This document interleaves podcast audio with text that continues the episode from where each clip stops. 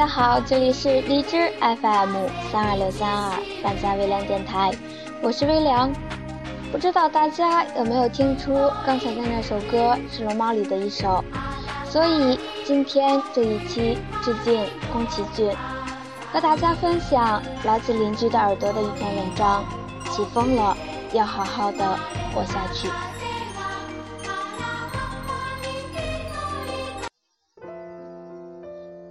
时隔五年，终于迎来了宫崎骏的退隐之作。这份不同寻常的惊喜，起风了。身边的人群里，对这份作品有不同的解读。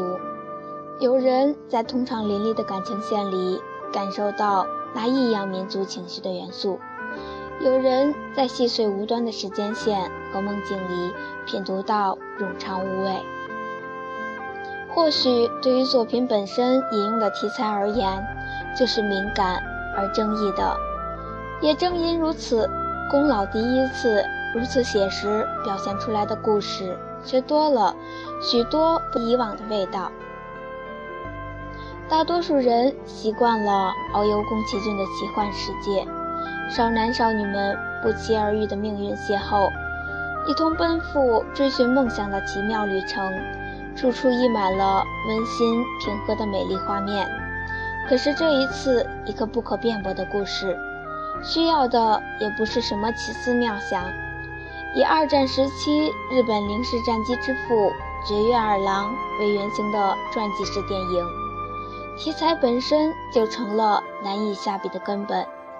在看这部影片之前，我是这样想的。NHK 电台一三年推出的纪录片有这么一句让我印象深刻的对白：宫崎骏说：“我的妻子也问我，要替制造战争恐惧的人拍电影吗？要拍就拍龙猫这样的就好了。可是我觉得龙猫有龙猫这样的就好了。我想尝试新的东西。”担任宫崎骏影片多年制片人的铃木敏夫也曾这样说过：“我并不喜欢零八年悬崖上的金鱼姬，因为那是已经有过的东西了。可是如何定义制造杀戮工具的人？这是不是在美化战争？这么多年坚定反战立场的宫崎骏，却是反思这个问题最痛苦的人。”从一一年企划书的第一页开始，他一直在思考答案。应该有这么一句让人感觉这就是正确回答的话，而我必须找出这个最佳答案。片中曾有这么一句感慨：二郎心中美丽飞机的模子，那架梦里飞翔的纯白飞机，或许就是最好的答案。没有装载机关枪，没有安置炸弹，没有驶向血色的远方，只有最纯粹的梦想。一个纯粹的作品需要更加纯粹的视角去干，即便如此，作品本身仍受到日本右翼势力的强烈抨击，而如今也并没有在中国大陆上映。或许这不单单是盗版猖獗的影响。更多的是考虑到那不安稳却生分解读的民族情绪。故事的主线围绕天才少年的半生展开，从年少梦想的萌芽到壮年梦想的归途。风起了，飞机飞起来了，只有这阵风带来了他的梦想，带来了他的爱人，却也带来了一切的诅咒。年少的二郎在关东大地震发生时，邂逅了蔡惠子主仆，命运的齿轮在这里交错，而他们的故事也在纷乱的人群里开始了。之后，二郎不辞而别，与蔡惠子失去了联系。剑或想起地震时相遇的这对主仆，但是他也开始。追寻自己的梦想，在造机厂里学习，出国深造。面对国力的巨大差距，他无言以对，连他的伙伴望着熟睡的他都喃喃，简直就是一副独自背负着日本飞机工业命运的样子。而不久，二郎一人徘徊在清景泽时，和菜惠子再度相遇。偶然也好，命中注定也罢，他和蔡惠子相爱了，而且有过一段甜蜜幸福的时光。这里是魔山，什么都可以遗忘，即便在那个动荡不安的时代。谁看得见风？我和你都看不见，但是看到树上微微颤抖的叶子之后，我知道风过去了。只是在这个动荡不安的年代，爱情的甜蜜，在那样的时空下也变得艰难而弥足珍贵。蔡惠子身染重病，而他身负造机的重任，在严酷的环境下背负着沉甸甸的梦想。为了和二郎有一个美好的未来，他选择忍耐孤独和寒冷，独自去山中治疗。